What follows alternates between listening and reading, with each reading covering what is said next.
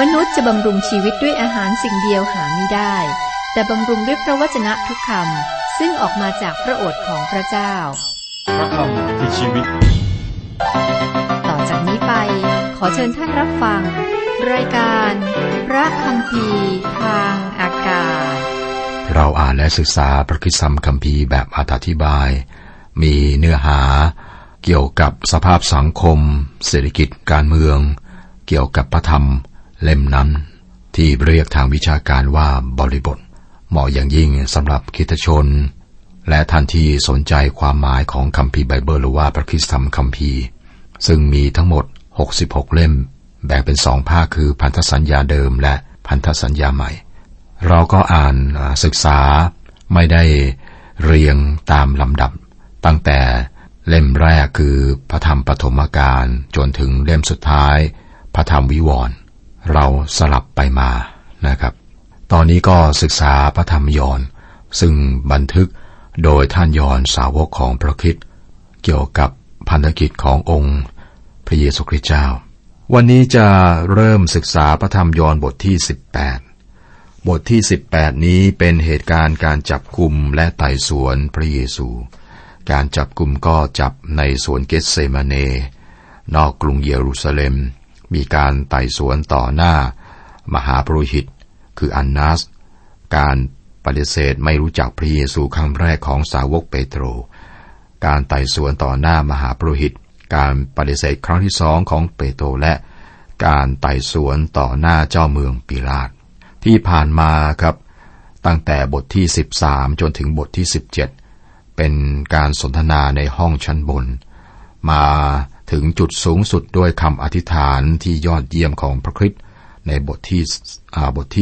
17ออกัสตินได้บอกถึงการสนทนานี้ว่ามันง่ายที่สุดในด้านของคำศัพท์แต่ว่าลึกซึ้งที่สุดในด้านความคิดตอนที่5ของพระธรรมยอห์นนะครับตั้งแต่บทที่18ถึง20เราจะพบคำพยานของพระคริสต์ต่อโลกในบทที่18นี้ครับพระเยซูก็ถูกจับกุมและนำตัวไปหามหาปุโรหิตเรามาดูกันครับการจับกุมในสวนเกตเซมาเนการไต่สวนต่อหน้าอันนาสมหาปุโรหิตบทที่18ข้อ1บอกว่าเมื่อพระเยซูตรัสดังนี้แล้วพระองค์ได้เสด็จออกไปกับเหล่าสาวกของพระองค์ข้ามไปยังสวนแห่งหนึ่งพระองค์เสด็จเข้าไปในสวนนั้นกับเหล่าสาวก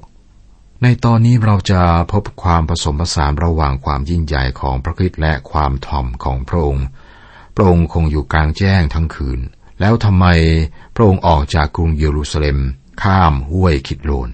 เพราะว่าพระองค์คุ้นเคยที่จะไปสถานที่แห่งนั้นนะครับข้อ2ยูดาสผู้ที่จะอายัดพระองค์ก็รู้จักสวนนั้นด้วยเพราะว่าพระเยซูกับเหล่าสาวกเคยมาพบกันที่นั่นบ่อยๆ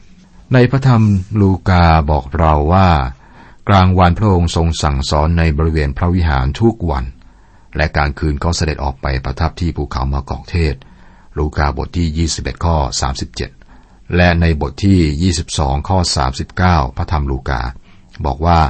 ฝ่ายพระองค์เสด็จออกไปยังภูเขามะกอกเทศตามเคยพระองค์ก็ต้องข้ามห้วยคิบรอนก่อนที่จะไปสวนแห่งนั้นหลังจากที่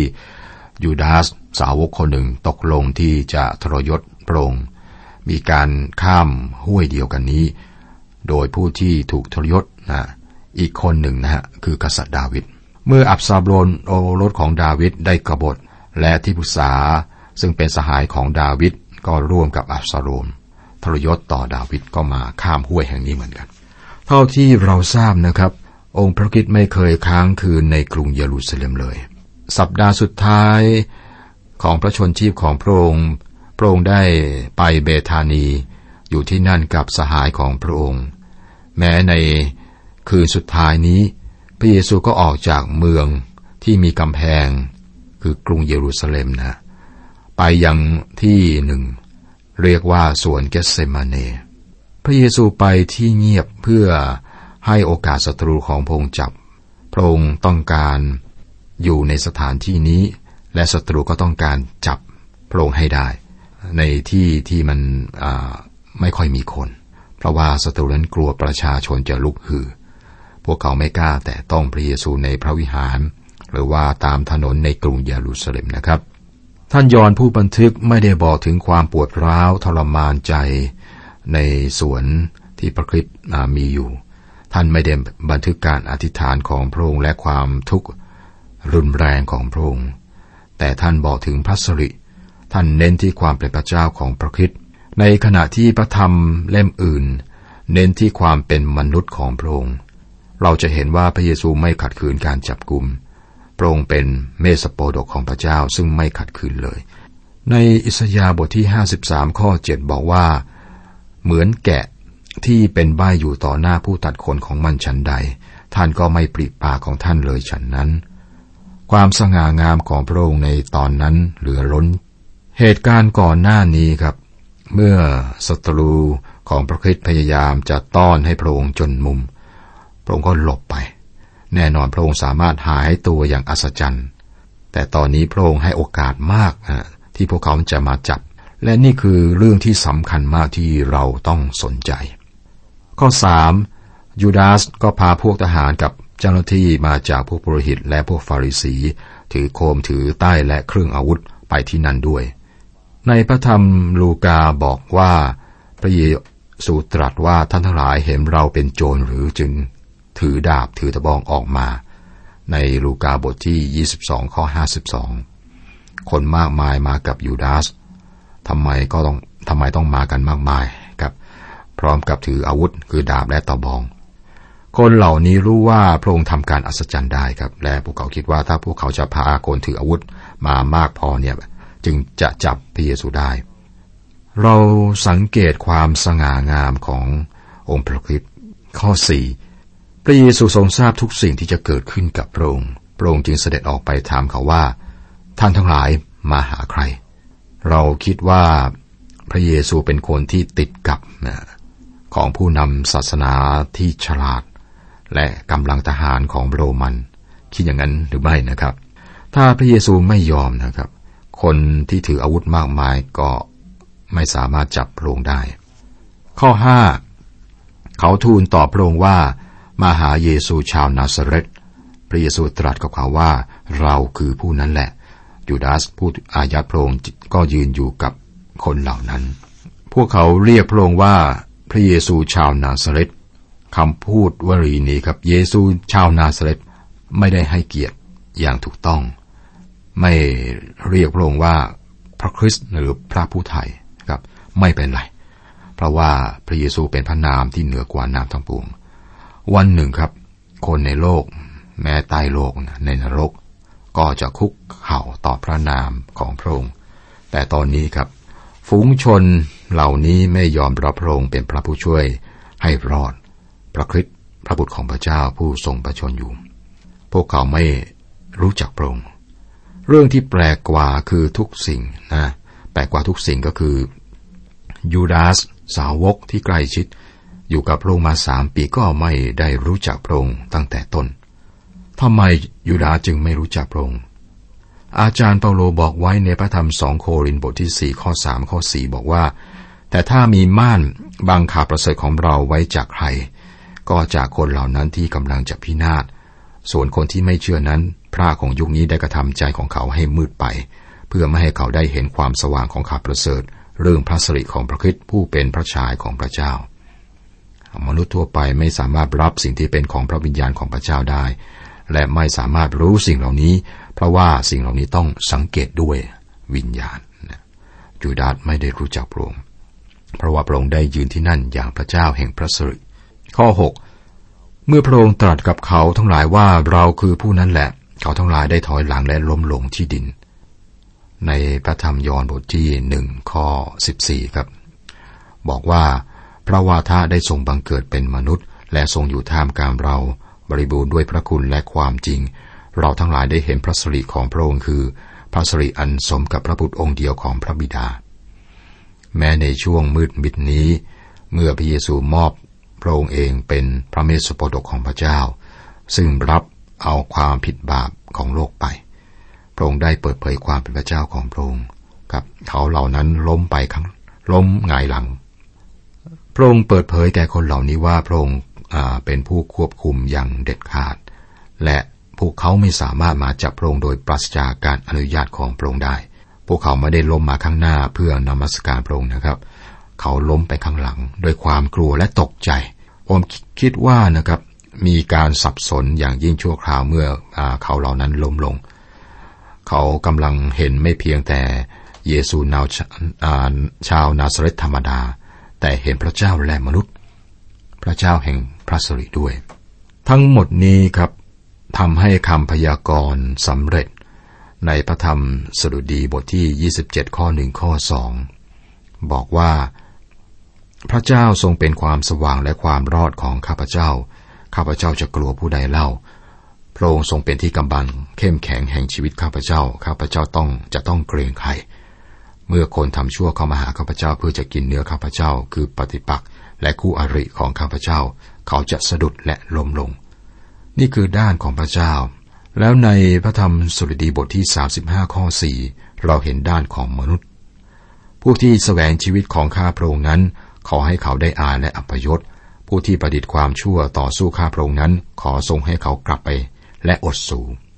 อีกตอนหนึ่งครับคำพยากรณ์สดุดีบทที่40ข้อ14ขอให้ผู้ที่มุ่งฉวยเอาชีวิตของข้าพระองค์ได้อายและเกิดความยุ่งเหยิงด้วยกันขอให้ผู้ปรารถนาที่จะให้ข้าพระองค์เจ็บนั้นต้องหันกลับไปและได้ความอัปยศทั้งหมดนี้สำเร็จตามคำพยากรณ์อย่างอัศจรรย์เมื่อพระเยซูสำแดงพระสิริของพระองค์ชั่วขณะหนึ่งแก่เขาเหล่านั้นที่มาจับพวกเขาก็แสวงหาเยซูนาซาเร็ธพระองค์ก็อยู่ที่นั่นแต่ว่าพระองค์เป็นพระเจ้าแห่งพระสิรินะครับเราเป็นใครเราทราบไหมครับว่าพระองค์เป็นผู้ใด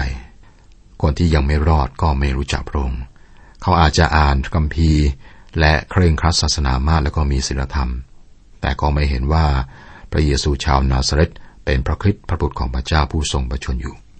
ข้อ7ถึงข้อ9พระองค์ตรัสถามเขาอีกว่าท่านมาหาใครเขาทูลตอบว่ามาหาเยซูชาวนาซาเร็ธพระเยซูตรัสตอบเขาว่าเราบอกท่านแล้วว่าเราคือผู้นั้นถ้าท่านแสวงหาเราก็จงปล่อยคนเหล่านี้ไปเถิดทางนี้ก็เพื่อให้เป็นจริงตามพระดำรัสซึ่งพระองค์ตรัสว่าคนเหล่านั้นซึ่งพระองค์ได้ประทานแก่ข้าพระองค์ไม่ได้เสียไปสักคนเดียวสังเกตความสง่าของพระคริสต์พระองค์ทรงควบคุมทุกสิ่งบอกพวกเขาได้ว่าต้องจับใครและไม่ต้องจับใครมีคำพยากรณ์ว่าผู้เลี้ยงจะถูกจับและฝูงแกะจัดกระจัดกระจายไปและพระองค์บอกว่าพระองค์ไม่ได้เสียไปสักคนเดียวผู้สาวกไม่ได้ถูกจับน่าสนใจไหมครับที่พวกเขาไม่ถูกจับ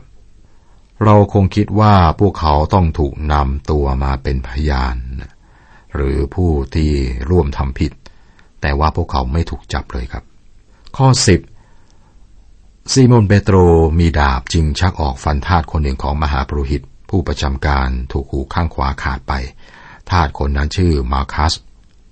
ทำไมเขาไม่จับเปโตรที่ทำอย่างนี้ข้อ11พระเยซูตรัสกับเปโตรว่าจงเอาดาบใส่ฝักเสียเราจะไม่ดื่มถ้วยซึ่งพระบิดาของเราประทานแก่เราหรือในพระธรรมลูกาบอกว่าพระเยซูสัมผัสหูของคนนั้นและรักษาเขาให้หาย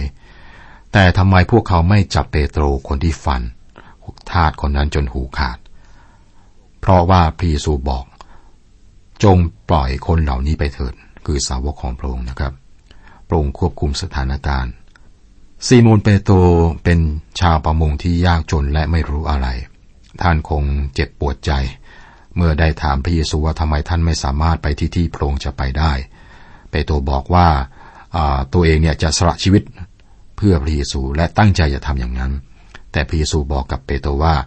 ท่านไม่รู้จักตัวเองท่านจะปฏิเสธเราในคืนนั้น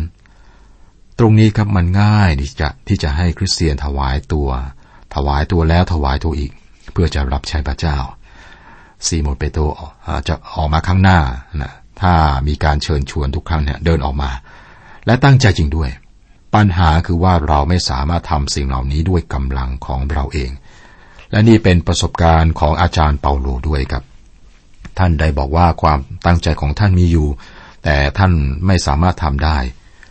ฤทธิ์เดชของพระวิญญาณบริสุทธิ์ สามารถให้ชีวิตที่ยอมจำนนต่อประพฤติทำได้ครับผมคิดว่าเปโตรก็คงเจ็บปวดใจและคิดว่าจะให้พระองค์เห็นว่าเราจะตายพระองค์เปโตรเป็นชาวประมงที่มีประสบการณ์กับเชี่ยวชาญในการจับปลาในการใช้อวนใช้แหอย่างชำนาญแต่ท่านเป็นนักดาบที่ใช้ไม่ได้ครับฟันไปก็ถูกขู่ตั้งใจจะฟันคอครับองค์พระผู้เป็นเจ้าบอกเปโตรว่าให้เก็บดาบซะก่อนหน้านี้พระองค์แนะนำให้พวกเขาพกดาบเพื่อการป้องกันตัวเองไม่ใช่เพื่อตอบโต้พระเยซูมอบตัวเองไว้ในมือคนที่จับพระองค์พร้อมนะซึ่งจะดื่มถ้วยซึ่งพระเจ้าประทานให้พูดถึงถ้วยนี่ก็มีหลายถ้วยที่บอกไว้ในพระคัมภีร์นะครับมีถ้วยแห่งความรอดในสดุดีบทที่116ข้อ13มีถ้วยแห่งความเล้าโลมใจไม่มีใครมอบถ้วยแห่งความเล้าโลมใจให้เขาดื่มแล้วก็มีถ้วยแห่งความยินดีพระองค์ทรงเตรียมสำรับให้ข้าพระองค์ต่อหน้าต่อตาศัตรูของข้าพระองค์พระองค์ทรงเจิมศีรษะข้าพระองค์ด้วยน้ำมันขันน้ำของข้าพระองค์ก็ล้นอยู่ถ้วยที่พระเยซูกำลังจะดื่มนี้ครับพระเจ้าพระบิดาประทานให้เป็นถ้วยที่น่ากลัวและพระองค์อธิษฐานในสวนเกสเซมาเนว่าโอ้พระบิดาของข้าพระองค์ถ้าเป็นได้ขอให้ถ้วยนี้เลื่อนพ้นไปจากข้าพระองค์เถิดในมัทธิวบทที่26ข้อ39นี่เป็นถ้วยของการพิพากษาซึ่งพระคริสต์รับแทนมนุษย์บนกางเขนยังมีอีกถ้วยหนึ่งถ้วยแห่งการพิพากษาซึ่งยังไม่เกิดขึ้นในโลกนี้มันคือขันแห่งพิโรธทั้ง7ในพระธรรมวิวรณ์นะครับสดุดีบทที่11ข้อ6บอกว่าพระองค์ทรงเทถ่านเพลิงและไฟกรรมฐานใส่คนอธรรมลมที่แผดเผาจะเป็นส่วนของเขาเหล่านั้นนี่คือถ้วยแห่งพระพิโรธนะครับพระเยโฮวาห์พระเจ้าแห่งอิสราเอลตรัสกับข้าพเจ้าดังนี้ว่าจงเอาถ้วยองุ่นแห่งความพิโรธนี้ไปจากมือเราและบังคับบรรดาประชาชาติซึ่งเราส่งเจ้าไปนั้นให้ดื่มจากถ้วยนั้นจากเยเรมีบทที่25ข้อ15นะครับพระเยซูบอกเปโตรว่าจงเอาดาบใส่ฝักเสียเราจะไม่ดื่มถ้วยซึ่งพระบิดาของเราประทานแก่เราหรือนี่เป็นการเต็มใจสูงสุดนะเต็มใจสูงสุดอย่าให้เรามีความคิดว่าพระผู้ช่วยรอดทำสิ่งนี้ด้วยความลังเลนะเต็มใจครับเฮบรูบทที่12ข้อ2บอกว่าพระองค์ได้ทรงอดทนต่อกางเขนเพื่อความรื่นเริงยินดีที่ได้เตรียมไว้สำหรับพระองค์ทรงถือว่าความละอายนั้นไม่เป็นสิ่งสำคัญและพระองค์ได้ประทับณเบื้องขวาพระที่นั่งของพระเจ้า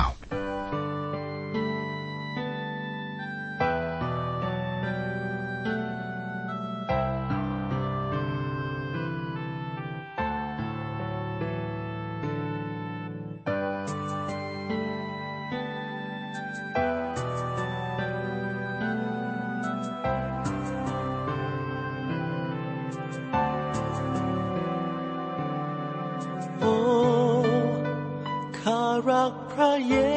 ซูพระนามข้าขอเชิดชูผู้ได้พลีชีวิตมาลายเพื่อข้าไม่ตายเป็นไทยหากไม่มีองค์พระผู้ไทยจะอยู่แห่งหนใดจึงขอมอบชีวิตกายใจรับใช้พระองค์โอ้ข้ารักพระเยซูพระนามข้าขอเชิดชูผู้ได้พลีชีวิตมาลายเพื่อข้าไม่ตายเป็นไทยหากไม่มีองค์พระผู้ไทยข้าจะอยู่แห่งหนใดมอบชีวิตกายใจรับใช้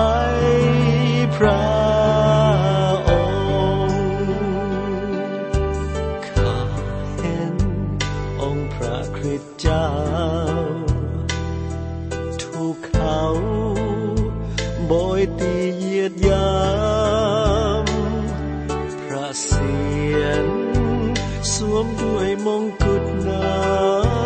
ำเจ็บช้ำแต่ไม่คลายรักโอ้ข้ารักพระเยซูพระนามข้าขอเชิดชูผู้ได้มีชีวิตมาลายเพื่อข้าไม่ตายเป็นไทยหากไม่มีองค์พระผู้ไทยข้าจะอยู่แห่งหนใดจึงขอมอบชีวิตกายใจรับใช้พระองค์ข้าเห็นองค์พระคริสต์เจ้าถูกเขาตรึงที่กางเขนจากฟ้ามาเป็นเครื่องบูชาตรัสว่าพระบิดาโปรดยกโทษโอ้ข้ารักพระเยซูพระนามข้าขอเชิดชูผู้ได้มีชีวิตมาลายเพื่อข้าไม่ตายเป็นไทยหากไม่มีองค์พระผู้ไทยข้าจะอยู่แห่งหนใดจึงขอมอบชีวิตกายใจรับใช้พระ